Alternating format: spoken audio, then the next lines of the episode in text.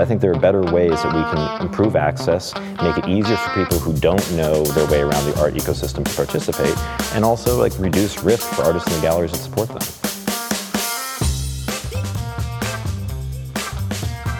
Hi, I'm Julia Halperin, and this is The Art Angle, a podcast from ArtNet News where the art world meets the real world, bringing each week's biggest story down to earth. Flipping was once a dirty word in the art market, but that is no longer the case. Over the past decade, speculative reselling has become big business as the market for ultra contemporary art has soared. Sales of art sold within three years of its creation date have grown 1,000% over the past decade to a total of almost $260 million at auction. For context, over the same period, the S&P 500 rose just about 200%. Historically, only collectors have been able to benefit from this practice, not artists or their dealers. In the UK and France, artists receive a small resale royalty when their work is resold at auction. In the US, they get nothing. That's why, over the past few years, artists, gallerists, and entrepreneurs have started to take matters into their own hands, engineering new ways to either stamp out flippers or create systems so that artists can benefit more directly when their work is resold for a big profit. This shift is the subject of our fall 2022 ArtNet News Pro Intelligence Report. Ahead of the report's release, we gathered together an expert panel at Cromwell Place in London during Frieze. We spoke with Max Kendrick, the co-founder and CEO of Fairchain, a company that is using the blockchain to create new ways of conducting art sales.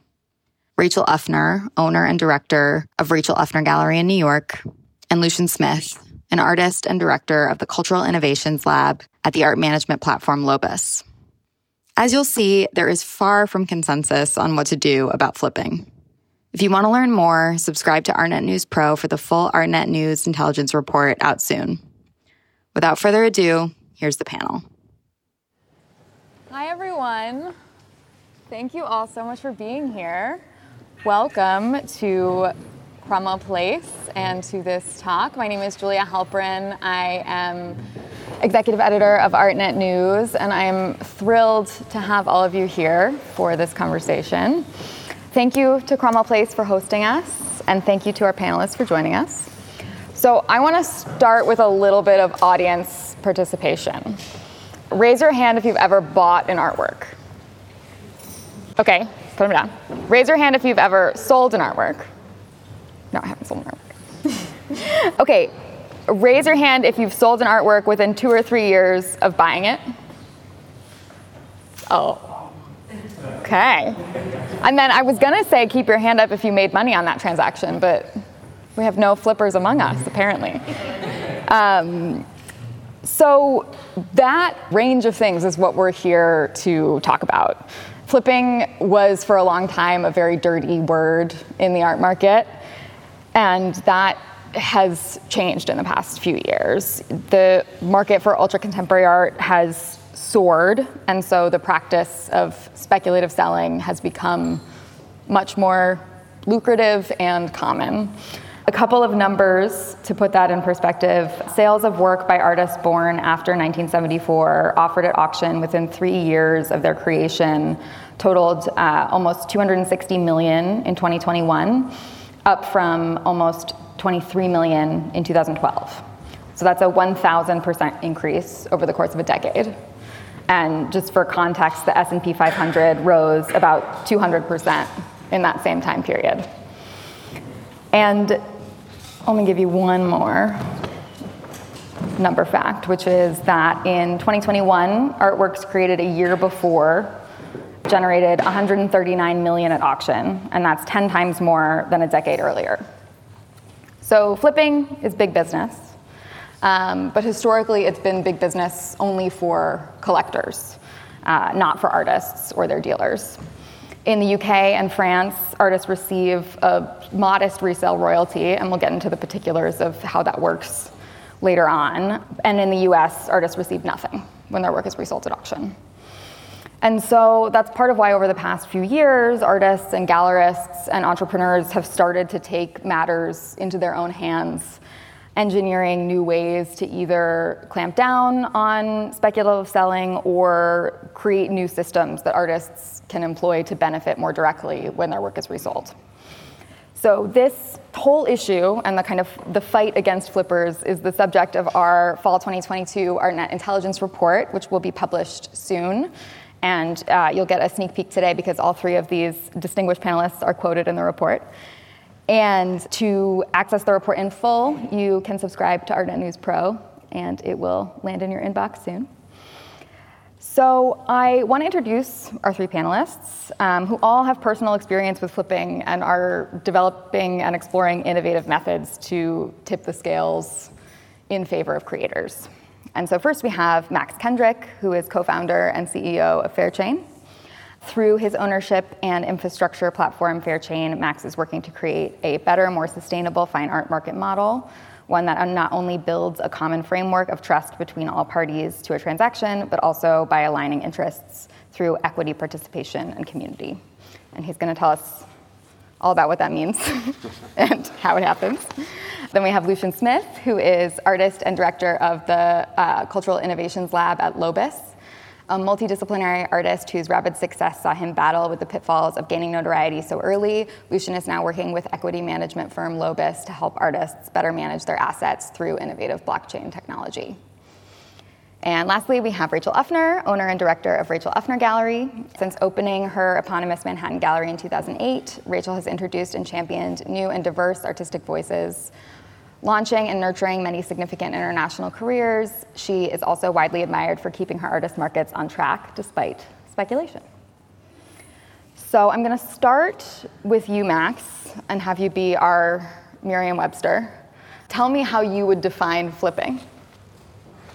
um, it's sort of funny because you know flipping is a word that at least you know at, in our organization Fairchain we, we try not to uh, use it because it means sort of different things to different people. And I'd sort of say that you know flipping is in the eye of the beholder, right? You, uh, an artist or a gallery may feel it when it happens. I think a collector rarely will would jump to say that they flipped a work unless uh, you know only a very certain breed might.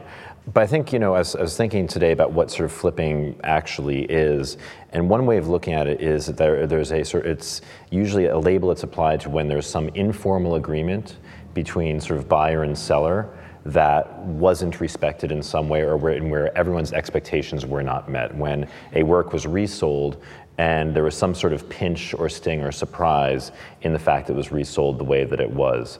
I think uh, one of the, I mean, just looking at the ways that people sort of try to address flipping, uh, if you want to sort of give something a bit more sort of dry and specific, you could say that it may be the quick resale of an artwork within, usually within a time, a five-year period for speculative gain. Um, but even then, I think is uh, you know even such a definition such as that can be very difficult when there are uh, collectors who really collect a work because they plan on keeping it, but do have some sort of eye and sense for its value and potential future value when they did so, and then may have found themselves unexpectedly needing to resell it in the future. So it's a very complicated mm-hmm. uh, concept to define. And I think that if you're coming into the art market from the outside, the whole concept is confusing. You're like, I bought a thing and I own this thing. Why can't I do what I want with the thing I bought? And so I was hoping, Rachel, that you could talk a little bit about how that practice can be harmful to an artist's career. Because you'd think, okay, vi- you know, big visible auction price, that should only help you. Mm-hmm.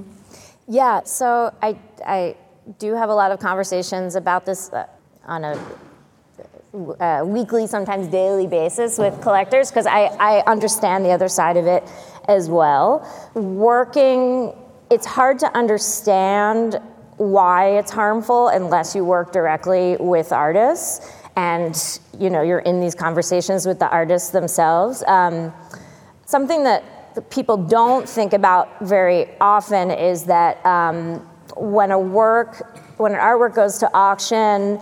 Um, you don't know where it goes. So sometimes we find out ultimately someone will tell us, oh, you know, I've got this great work, and, and we're so happy to know where it ends up. But the artists themselves, um, their goals are long term. So institutional shows maybe hoping to loan back, get the artwork back um, on loan to be included in a museum show, or you know, a retrospective one day. That's that's usually there's not many artists that I've met that that's not the sort of ultimate goal. And so the work once it goes to auction, you know, it could just be lost forever to the artist. So that's a big one that not a lot of people think about. And the other one is that an artist and I've had this a lot, you know, the when the primary prices, which are the prices that we offer work for at the gallery um, when we're working directly with the artists, when the primary prices are a certain amount, and then very quickly, and again, this is something that I, I think um, should be said in, initially is that this is still a very small amount of artists that this that um, this is happening to. There's not any gallerists that all the artists on their roster are making these huge prices in the secondary market. Yeah, so we're still talking about a very small amount of artists, but when works go to auction and the artist who I work with, like more um, emerging, still building their career, again back to you know want this sort of long career and relationship with institutions it can get very distracting if an artwork sells for however many times sometimes it's many many times the amount that you would purchase it for at auction um, it can get distracting for like curators for the artists themselves psychologically it makes it feel like they're making a commodity um, just to be traded. It just plays on a, a, lot of different levels. It can be it can be harmful for the long term career of the artist um, and their ability to keep making work in the way that they need to. And I think it's a great point that this is a really small slice of the overall market. But I also think within that tiny slice, the practice has just become so much more widespread in recent years that the attitude among, I think, some artists and dealers has started to change a little bit to a sort of if you can't beat them, join them philosophy. I'm interested in whether I'm going to start with Lucien on this one. Do you think that flipping is sort of an inevitable part of the art market? Is it just part of the price of admission, or are there cultural, social, technological, legal measures that could root it out? Yeah, I mean, it's definitely, I wouldn't use the word inevitable. Um, you know, we talked earlier today about like market behaviors. You know, you said art market. Um, flipping and speculative trading is a, a behavior that exists in the art world. With Web 2 or, you know, archaic art model that we have now, it doesn't know how to use that behavior to sort of benefit the entire ecosystem.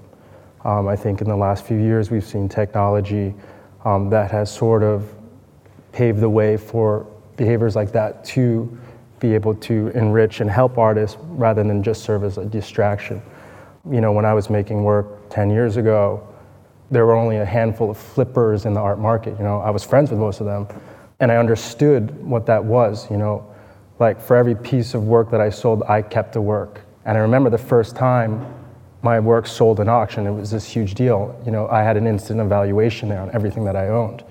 So then I had gone to the auction house to sell artwork, only to find that the auction house doesn't work with artists directly because that would interrupt the gallery system.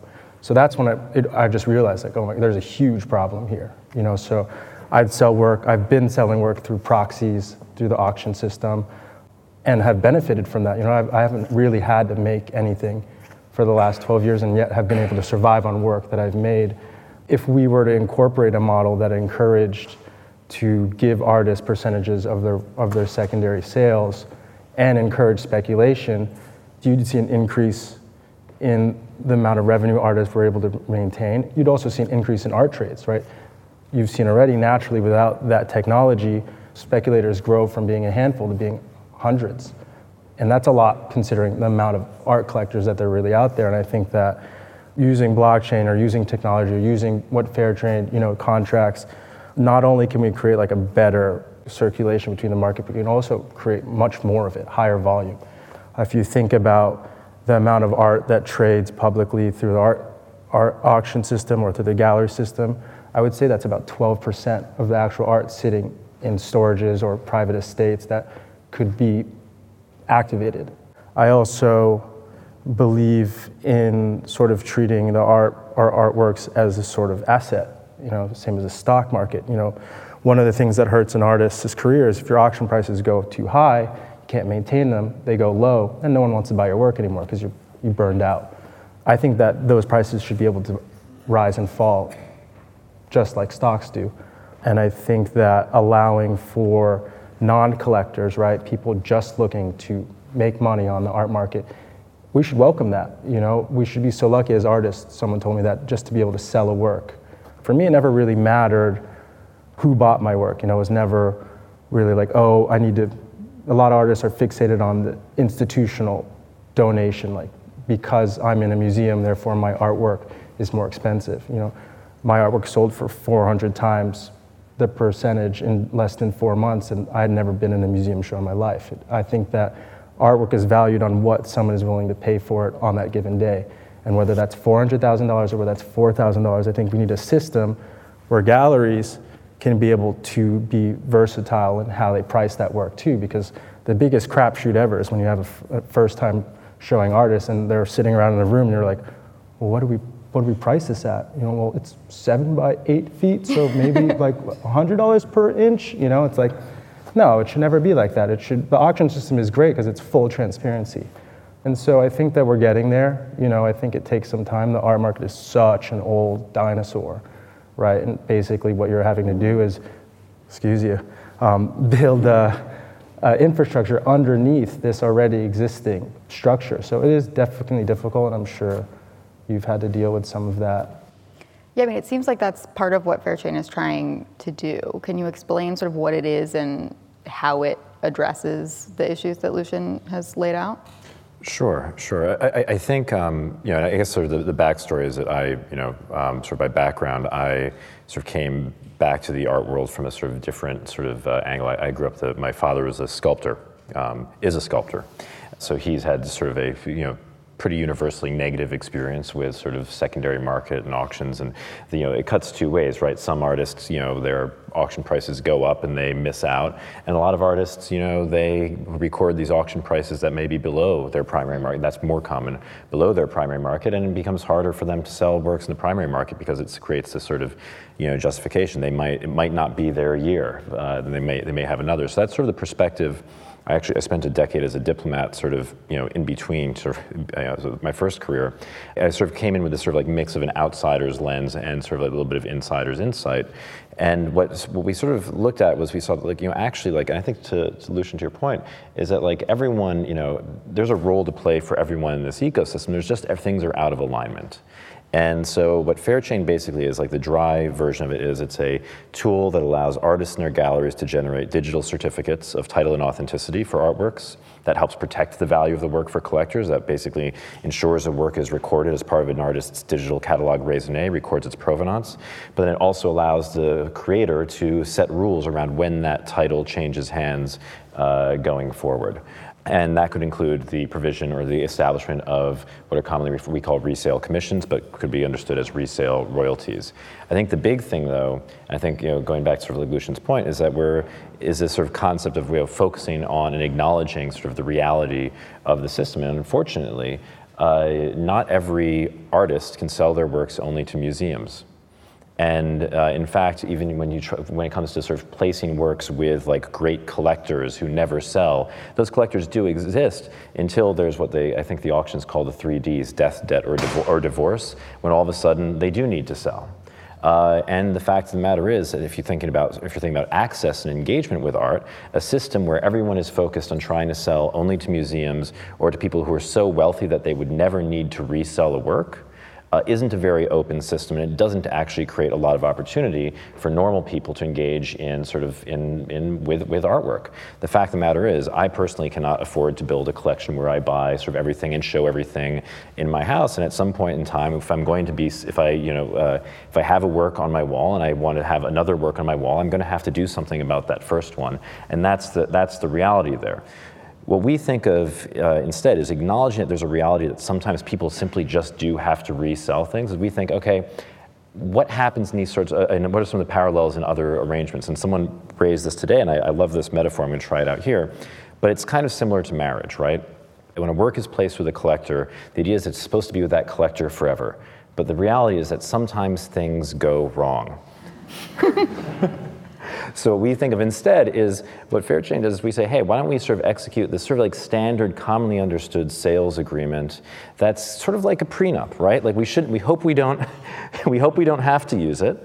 Um, but if we do ever have to use it, at least we've already decided the way that things are going to go. We've made a plan, and we've made a plan in a way so that yes, like you don't get hurt and I don't get hurt, and because at the end of the day, there are people on the other side of you know these the you know going to the asset uh, comparison is an artist is almost like a single equity like investor. All they have is their career and their market they've built really slowly and carefully over time with their gallerist. If their prices collapse, if they're ever able to rebuild them, it can take decades. And that's sometimes lost track of, like, is that there are humans on the other end. And so why don't we think about putting a structure in place so that that sort of limits the risk and also helps make sure that you know, no one's no one is particularly hurt or put out of place uh, when these sort of resales have to happen.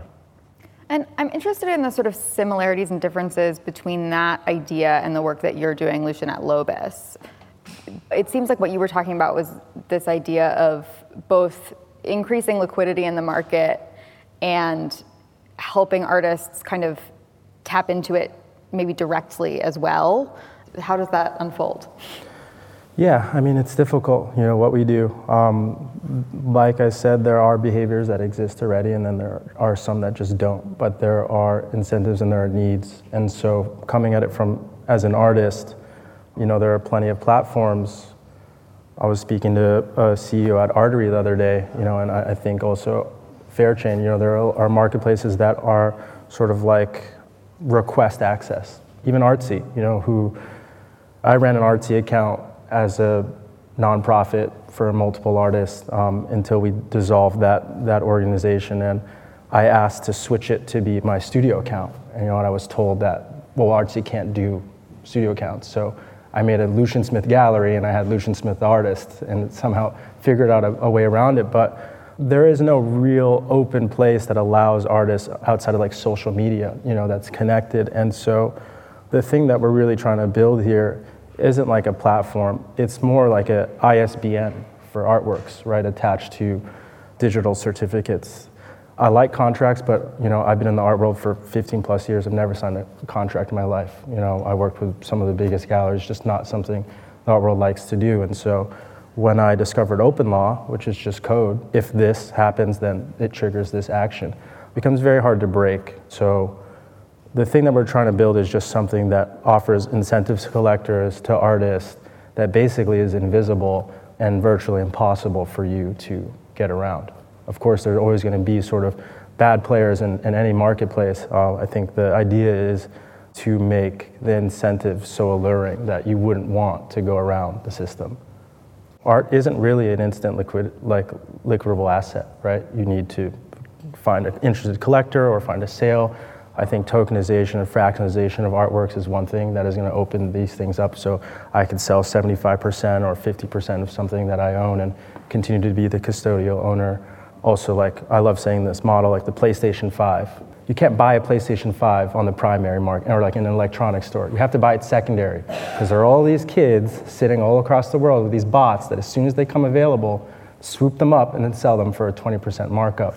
And I'd like to see something like that happen in the art world, obviously not to that extreme, but basically, you know, at any given day, if I own a Jonas Wood, I might get 15 offers on it, right? That's an evaluation every day. So I want to turn every day basically into an evening sale and really sort of shrink the line there between what primary and secondary market is and just have full transparency on it.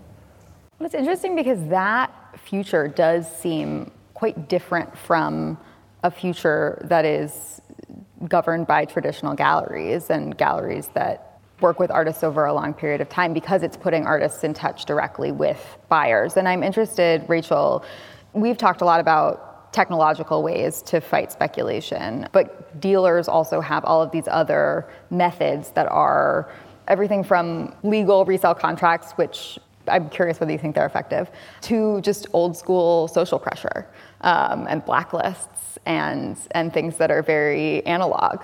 And so I wonder if you could talk about the different methods that you have employed to kind of keep artist markets under control. Sure. I mean, they all seem really quaint compared to what these guys are talking about. But I've tried. We've tried a, di- a number of different methods. Um, firstly, is just like experience working with and possibly what's getting left out a little bit as now that I'm saying it out loud is like uh, relationships. I've had a gallery for almost 15 years, so I have a lot of existing relationships, and I'm always building on on those relationships. And it's amazing because the art world and people interested in art, whether they come in for the money reason or whatever else, it keeps expanding. So that's what keeps it interesting, and it's becoming more and more global all the time. But I'd say, and this again is seems like very um, pen and paper, but um, I do want to know the people that I'm, I'm selling to. And I have been able to gain that experience, and that is only from working in the industry for years. Um, so that's like the first line of defense, I guess.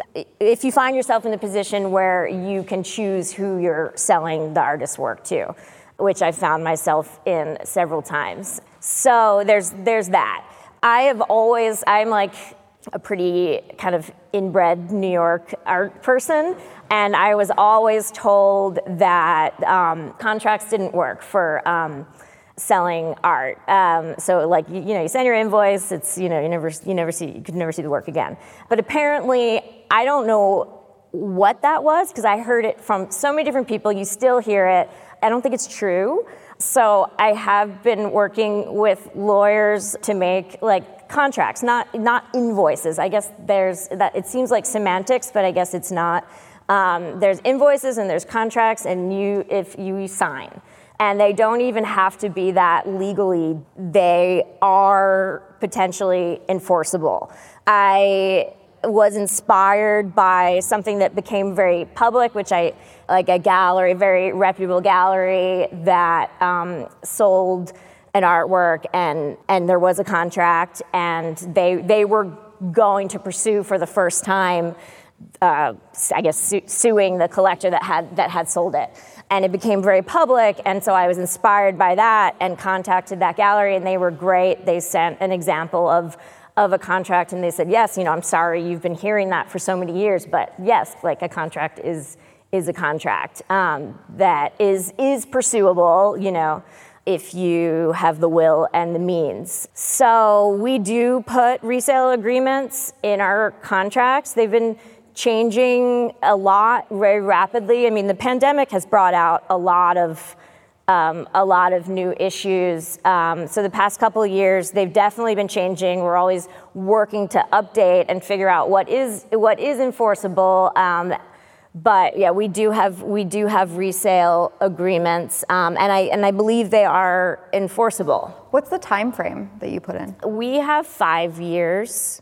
And is that five years no resale, or five years you have to bring it back to you to resell? Um, uh, you know, the three Ds or what was it? De- death, debt, and divorce. Yeah. So I think um, I do. I they can bring it back to us. Like that. That's why it's fascinating to hear Lucien talk about what he's interested in terms of selling his own work and other people's work, because I actually don't hear that point of view a lot from from the artists that I work with. So everybody wants to participate in their own market, and we want to make sure that if other people are making money off an artist's work, that, that the artist is, is seeing um, hopefully some of that too. But the, the goals that I hear, you know, from, from the artists that I work with are, you know, let's keep it strong and under the radar. Let's keep on working and growing. And then, you know, one day you get to that point where your work is selling for huge amounts of money um, when, it makes, when it makes more sense. So before yeah. we move on from like the mechanisms available to dealers, I want to ask about two more.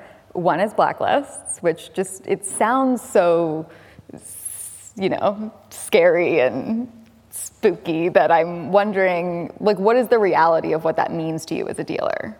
Blacklist for collectors that are sort of notorious for reselling. Well, I guess so. There, there, there isn't a real blacklist, and there's not not. like there's also drawer. not. A, uh, I also, and I'm, I'm sorry to tell you all this, but there's not a real wait list either. So, um, so um, there's no list actually circulating. That's, but it's cute to think there It's, is. I It's just like imagine it's a- high. Like I imagine the- it's like an. Excel sheet, and like as soon as someone gets yeah. it, like they move, even though yeah, that's probably not how but it we do. But we do.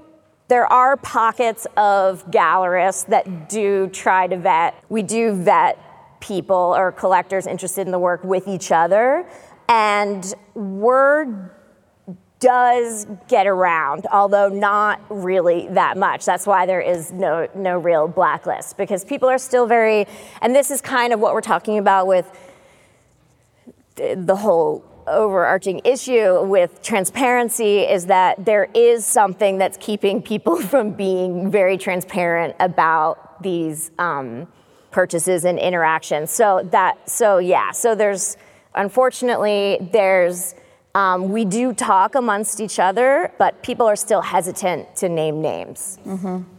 And the last one is buy one, give one, or BOGO, as it's uh, nicknamed, which is the idea that you, you know, if a collector comes to you, in order to sort of help get your artists into museums, a condition of the purchase is that they donate another work to an institution. Yes, so that's something that's become very prevalent. I, we were just speaking about this. It, it, there are a lot of issues that have come up with that method of working too, which is that um, collectors sometimes find you know curators to work with at institutions. They perhaps don't even know each other that well. Um, the institution which always needs money and the collector that kind of searches them out because they know that's how they're going to get their work as well. I don't know how common this is. I've just been in the weeds for so long with all this stuff. I've actually had the experience of again, like the museums that were sort of advocating for certain collectors that actually weren't like great collectors. Um, and I got kind of caught in the middle of one of those deals. And so there's that. There's also, I think it's changing a lot. Um, and I've, I've definitely seen this. Like, and if you have a large perspective, you'll see that a lot of artists are in amazing museum collections and, you know, and have had wonderful support over the years. It doesn't mean that always that their career is going to be where they think it's supposed to be. So I think a lot is changing. A lot of younger artists and galleries in their early years they think that sort of building up the CV of collections is the most important thing, but it turns out that there's so many different things that need to happen simultaneously. So I think it's changing a little bit, but it has to come from the artists because I do feel like I work for them foremost. They have to be able to say, you know, I would love to be in the collection of MoMA, but um, you know, maybe I don't want this other person to skip the line.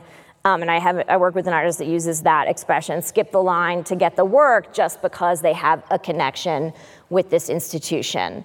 So, but they have to be willing then to not be in the collection of MoMA yet. And the other thing is relationships with curators, right? You can be in the collection, but you want the work to be shown, not put into storage. So if you rush the relationship with the curator, what goal does that achieve? Just having an object in storage and no context around it. It's a very prestigious storage unit. It's a very prestigious storage unit, and you have the line on your CV, but like, what's it doing?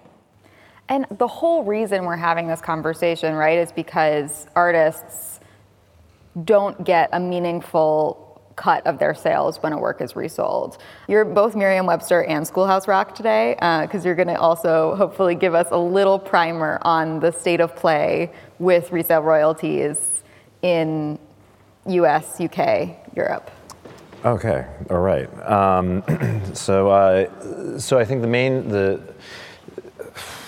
I can I can talk about this for, for a long time. I think that the main thing is you know is that there have been resale royalties um, in the world. I think I think the first was, and I could be wrong in the year. I don't know why this year's jumping in my head. I think France was the first in 1906 with uh, their droit de suite laws, and then most countries in Europe developed their own resale royalties and in I want to say 2002, the EU passed legislation that basically sort of leveled them all out and gave sort of created one standard framework. And what's kind of funny about the way that that framework was, you know, I think I can't remember whether it was like I think Germany had a higher royalty rate, you know, France had a lower one, the UK I think was one of the last to the party. But the end result, though, with this EU-wide legislation was, and the auction houses were involved in lobbying on this as well, is you ended up with a resale royalty rate that was actually quite low uh, but also had a minimum threshold for kicking in and a maximum cap. So uh, I think that the work had to be had to resell for at least ten thousand pounds or so before this royalty kicked in, and the total royalty payable could never exceed fifty thousand euros. With the result being that if a qualifying work would have a royalty between four and one quarter of a percent and four percent on it, and so that doesn't really change things for the biggest names in art, where people see their, you know, the David Hockneys of the world, who've seen works that they sold for eighteen thousand dollars in 1973 go for up at auction 90, for 93 million dollars in 2018. That doesn't really move the needle for them. But then also you create this sort of floor where, hey, uh, a lot of artists who maybe have d- diminishing markets and who could really benefit from even a hundred bucks or a few hundred bucks could actually make a difference in their lives, they don't get to participate either. So it's really created this middle of the road thing. There's a longer story as well about this, the, the fight for resale royalties in the United States. But there's basically two approaches. One is through legislation, the other is through contracts. I would sort of go back to what sort of Rachel was saying is that contracts do work. One of the reasons why people have thought traditionally that contracts don't necessarily work or apply in the art trade is because uh, many of the contracts that people were using had these clauses that were sort of uh, really unenforceable. The reality is that you know we can never sign a contract where I say to you, you cannot resell this for five years because you might just need to. What we can do with the contract is say, okay, if that does happen, these are the things that we can do. And unfortunately, for many years, galleries were trying to do these contracts where it's like, okay, you're not going to sell this for five years no matter what a judge would throw that entire contract out. That's totally unenforceable. So there's a contractual approach, uh, versions of which we see now also with, with NFTs and smart contracts, which are not always actually contracts, are often algorithms. And that's what the technology has enabled that contractual approach to grow at scale so that we don't necessarily have to rely on gallerists building sort of 15 years of experience to have some sort of tool that they can use to start better managing and putting some protections in place to keep their artists' work from changing hands too quickly. And I think that that's sort of the real sort of like gateway that technology, whether whichever format you take, has really sort of enabled, letting us move beyond just the relationship uh, and create sort of a standard framework that anyone can use. One of the other, I think, big changes that has happened even in the last few months are you know new initiatives that allow artists and their dealers to consign work directly to auction in a more open way. So Sotheby's launched Artist Choice and Simon de Pury held a new sale series, both of which were really successful, you know, in terms of the work's results outperforming their estimates.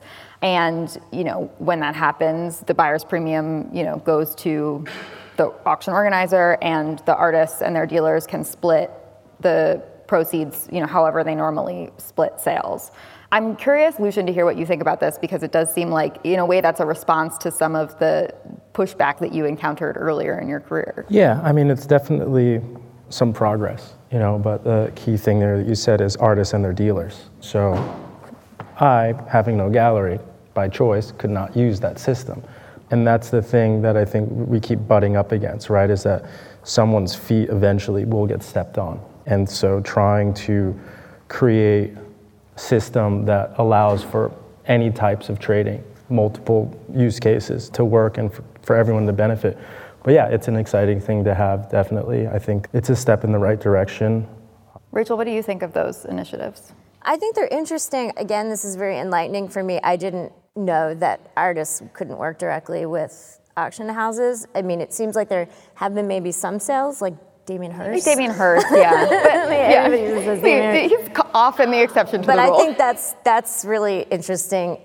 But I was approached by Simone de Pury. Um, that sale wasn't particularly of interest to me, but yes, the idea of it is, and this, the recent sale at Sotheby's, which I also watch and was approached to participate in with artists. Um, I mean, I think it's interesting. I mean, I think it's just also so problematic too. Um, it depends on the artist. So somebody like the one, you know, like Lucien, that is of interest to him.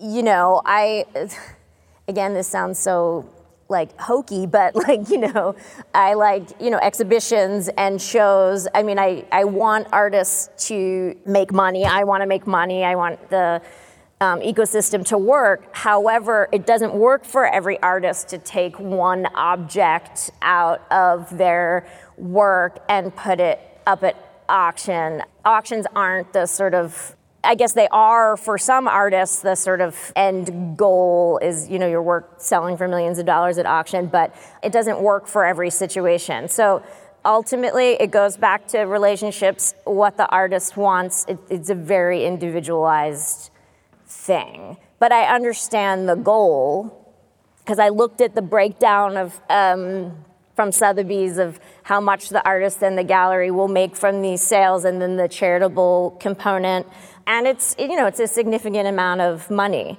Um, so I think I think there's there's definitely something there. I think there's there's something there in all these things.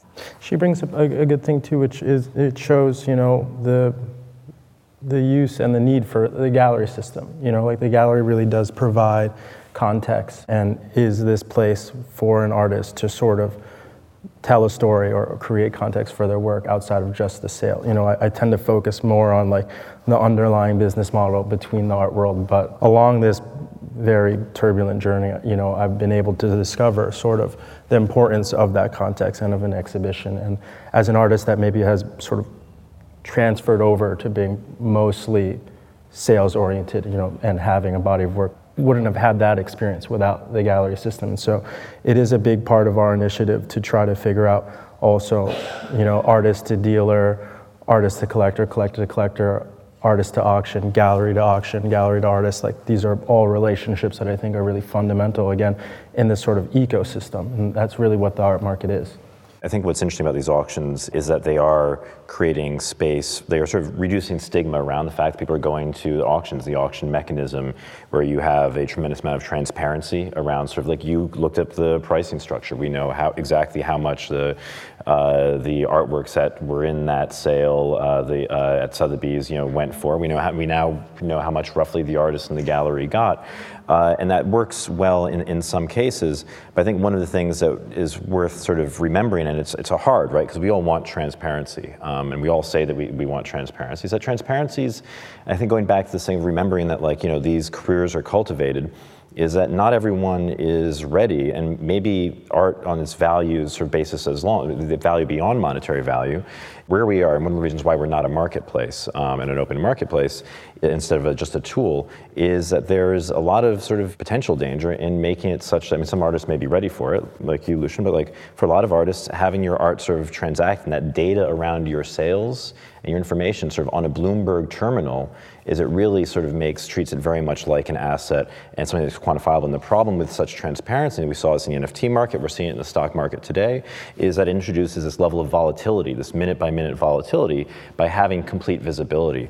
One of the things is that actually, when you think of what's in art, in most artists' perception of their of their interests and galleries' interests and collectors' interests, is not ha- having everyone know exactly how many works are out there and are available, right? Because that removes the magic of sort of the experience, the connection with the artwork. It makes the artwork that you're buying less special.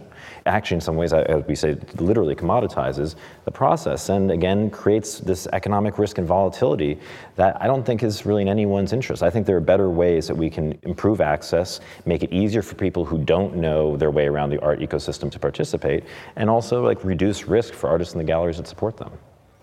And what are those ways? I'm biased. Fairchain galleries, they sign up, right? And that's the kind of point of contact is the gallery directly to you? So we've yeah we've been sort of like our first you know beta version of our product. So it's not totally it's not totally totally open because we still have to have people on board artists and galleries. But the way it works is you know, the artist and gallery can generate this, you know, certificate of title and authenticity, and they go and they basically sort of execute this transaction, including what is technically a contract. But when you, you know, when you go on Amazon, you're signing a contract just by checking a box. You just don't feel it. And sort of using sort of what these reference points that we've already in- integrated into the rest of our lives and bringing them into sort of the art market. But the the benefit of that is that these parties know what their obligations to one another are, and they're you know and they know what their obligations are if a work gets sort of resold in the future. That's what we sort of think is a really sort of good way forward. The ramifications of this though are tremendous because if you think about the fact that today a gallerist has to know all of these individual collectors, build reputations, work purely on relationship, and the fact you know the art market hasn't really grown very much in the last 15 years. It's been relatively stagnant, and one of the reasons why is that myself as like a normal collector, despite having you know some connections in the art world, whatever else, I get nervous going into a gallery and asking for a price list. I can't sort of participate in a number of ways, and I certainly can't buy a piece of artwork online uh, with a high degree of confidence. And so that's why we think what are the other ways that we can lend, add value and trust to these relationships through formalizing what's been informal a little bit. And that way, if someone wants to put something, I mean, you know, the sort of the worst examples like eBay, if someone wants to sort of buy an artwork on something like a really open Wild West marketplace like eBay, they can have some sort of confidence in what they're buying and participating in, while the seller is also knows that they're protected even if they don't know who's the person on the other end, they're protected if that person ever needs to sell the work. And that's how we see it as, as one tool to help increase participation, along with like broader education, access, a lot of other great digital tools um, to help people experience art without necessarily traveling to see it. This is the penultimate question, but I wonder what you all think is sort of the biggest roadblock for artists and galleries to kind of come together and make smart contracts or resale royalties or some other kind of profit sharing mechanism an industry standard? Maybe I'll start with you. I think it's just the lack of infrastructure. We have the car, we have a few streets, but like the traffic light system and the, it's not connected. You know, it's not there. And that's really like, you know, what my goal is, is to sort of help build that so that places like Fairchain and galleries like Roots can all interact together and for those trades to happen. Um, but it's a huge undertaking. It's going to take time, you know, but I think, for instance, like the Phillips and Sotheby's sales that you're mentioning, everyone's sort of moving in the right direction. My impulse is also that collectors would be a roadblock. Um, Rachel, I'm curious. I mean, is that yeah. something you come up against? Yeah, it's hard to go against the status quo. And again, I mean, maybe I have too much patience for all the sides of this, but you know, collecting is also a skill set. And a lot of the collectors that I work with, you know, it's amazing how much time and effort they put into looking and purchasing art and being creative uh, with how they do that. You know, like I like to be creative. Everybody wants, you know, to add something, a unique perspective. So I think that a lot of collectors that have been operating in a certain way have been successful at their taste in collecting, and in some instances that has to do with increasing value of the work.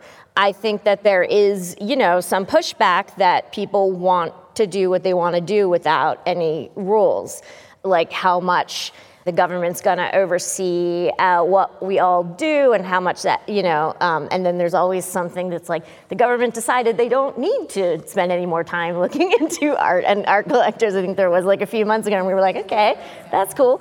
Um, so I think that a lot of people, even though they don't seem like the Wild West because they've now become the institution, that's what they love. Um, so they don't want to sign anything they don't want any parameters to what they're doing. So there, and and a lot of us in this room could probably you know name some of those collectors and those families. Um, there is significant pushback. I would just sort of add that I think where we've sort of found the sort of the biggest friction, so to speak, is because those collectors, right? It's also the squeaky wheels, right? This is, uh, but it's a it's a loud minority, and it's a, it's an important minority of collectors. We've also had collectors be incredibly excited to go and sort of commit to something yeah. that supports the yes. artist through their career, and that's the other side of it. What we've found. Um, we think the issue is actually not so much how collectors respond, but oftentimes how people, and gallerists in particular, think collectors might respond, and which is a very sort of you know funny question and part of the test.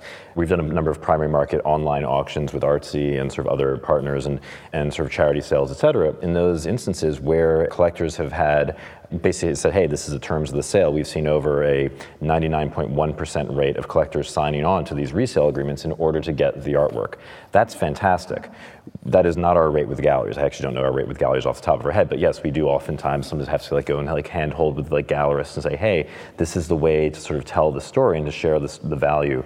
But I think the main thing that we have, even in those cases, is that the majority of collectors are supportive of artists and we and I don't want us to lose sight. yes, sight I'm of that. sorry. I feel like I left out the good guys. 'Cause the ones that, the, you know, the people that and, and anywhere that cause the most trouble are the people that occupy your mind the most. Um, yes, so thank you. But I think it's so central. I mean, like so much of the art market, the issue of flipping is about power, right? It's about who has it, who you think has it, who doesn't know they have it, who believes they should have more. And so, you know, even the collector, who we think of as the most powerful person maybe in the situation, they feel like they don't have power because they're being denied access by the gallery. And so it is this really interesting question of It's more about money than power. Yeah. money is power, but like, here's a use case, right? Um, I'm a flipper.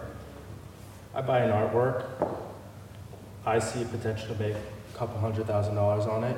You know, I approach Sotheby's in the back of my head. I'm like, mm, probably won't be able to buy artwork from that gallery for a little bit, but I'll make some cash. Um, the system that I'm talking about, or the behaviors that I'm talking about, are here I have an artwork I could potentially make money off of. I'm actually getting offers that I could accept that day on them. I'm actually getting way more than I would probably have gotten if I just put it through the auction system. And not only that, I didn't have to speak to a representative from Sotheby's. They already get into the evening sale, which is, if you ever try to enter a work into an auction, it's not as easy as it sounds. And a percentage of the money that I'm going to make is going back to the original artist. So I've made more money, even though I've given 10% away for the artist. The gallery's happy with me because the gallery probably splits that 10% 8 2 with the artist, and I made a bunch of cash. I can go buy some more art to speculate on. I mean, do you think in the current state of play that artists have more power than they think in kind I mean, of yeah, controlling we talked about way? that. This, I mean, like an artist union would be great, you know, but you can't generalize artists. There's so many different kinds, and I'm sure you know of, of this, you know. And there are artists that like don't want to deal with their marketing. They don't want to know about their sales. They just want to be in their studio and work with a dealer or gallerist that understands their work, and that be it. And so, again, it's like you just need like a user-friendly system that like welcomes all different types of behaviors. looking at the power sort of balances there, it's if you look at the the art market sort of overall, it's one of those last markets where creatives don't have participation in the secondary markets that they create. And the reasons are, I think, because artists work alone in studios and want to work in studios, and it's unlike actors on a film set. You know, I mean, I always I like to point out that SAG created residual rights for actors after a strike in 1962. The funny statistic is that strike was organized by Ronald Reagan, which is really ironic. But the thing is that for whatever reason, artists have not been able to reach critical mass as a community to do that. And by virtue of that, you know, you work you work in a show. I watch my my father is preparing for a retrospective right now, and I'm watching him absolutely lose his mind by himself in his or with his assistant in the studio, like totally losing sense of reality of like what's important, what's good, what's bad. And it's hard to build up that confidence and realize like, hey, at the end of the day, you're doing the thing that matters here that people are coming to see.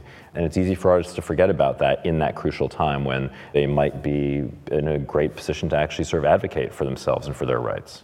Just to interject, just to point out like one of the major flaws or like inequalities in the art market is that if I hold back a piece of artwork of my collection that I've made and I donate it to a museum, I can only write off the material costs.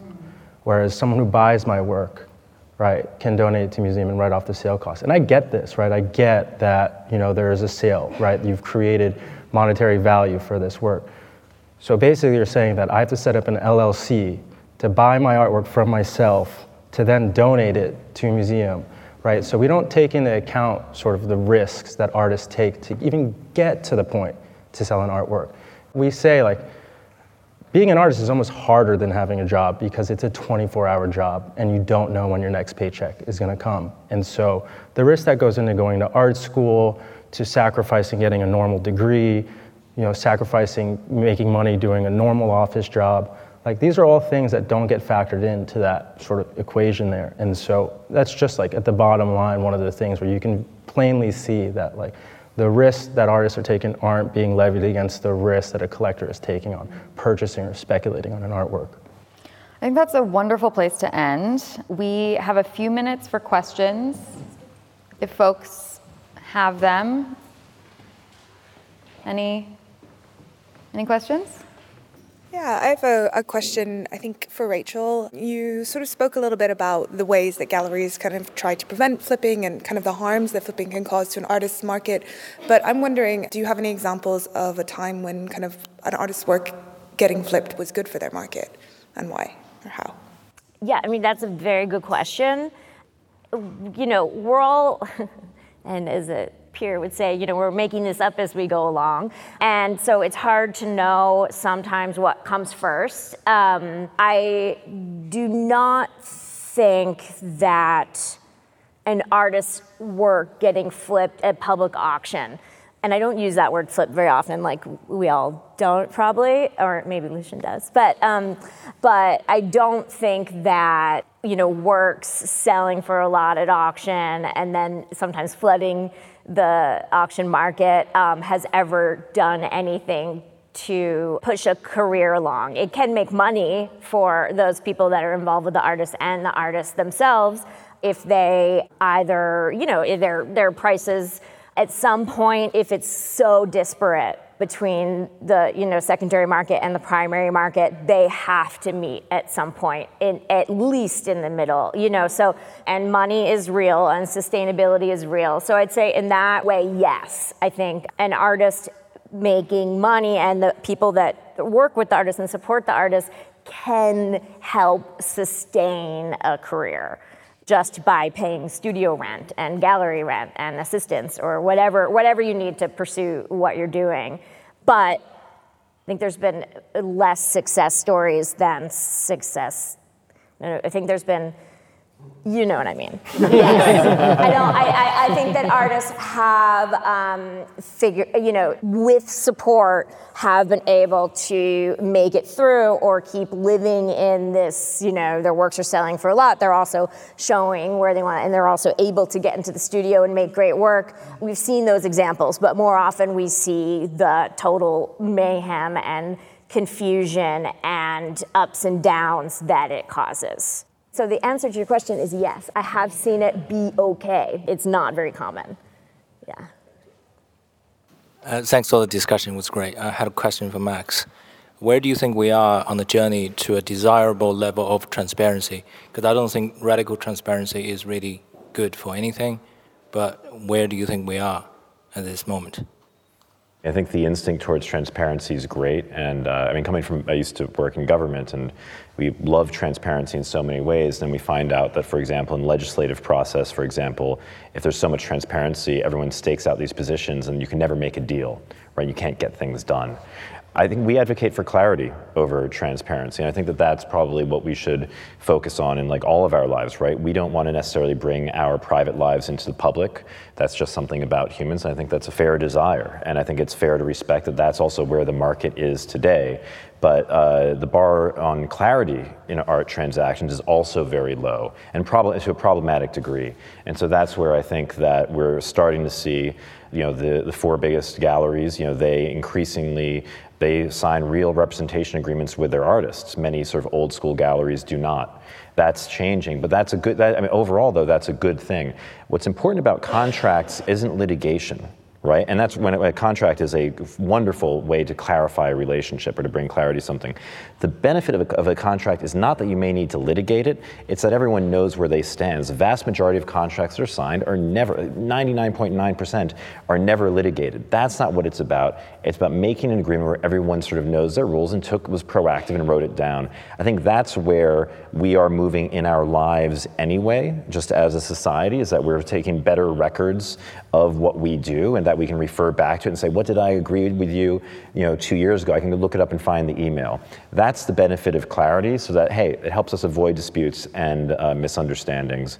I think the art market is moving that way. I think it should move that way faster. Again, I have tremendous bias, so I want to be careful in flagging that. But I think that that will actually solve a lot of these problems um, and tensions between like artists and their galleries. Artists not getting paid. Who's supposed to get what? You know, when? How? There's a lot of friction and tension there, and um, it's all avoidable. Thank you all so much for joining us. Thank you to our panel.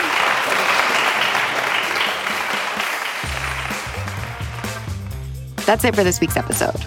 If you like what you heard, you can subscribe to the show on Apple Podcasts, Spotify, or wherever else you get your podcasts. Also, take a moment to rate and review us. It will help other listeners discover what we're doing. The Art Angle is produced by Sonia Manalili, Caroline Goldstein, and Tim Schneider. Special thanks to Cromwell Place, Bakul Patki, and Rob Barker. As always, thanks to you for listening, and see you next week.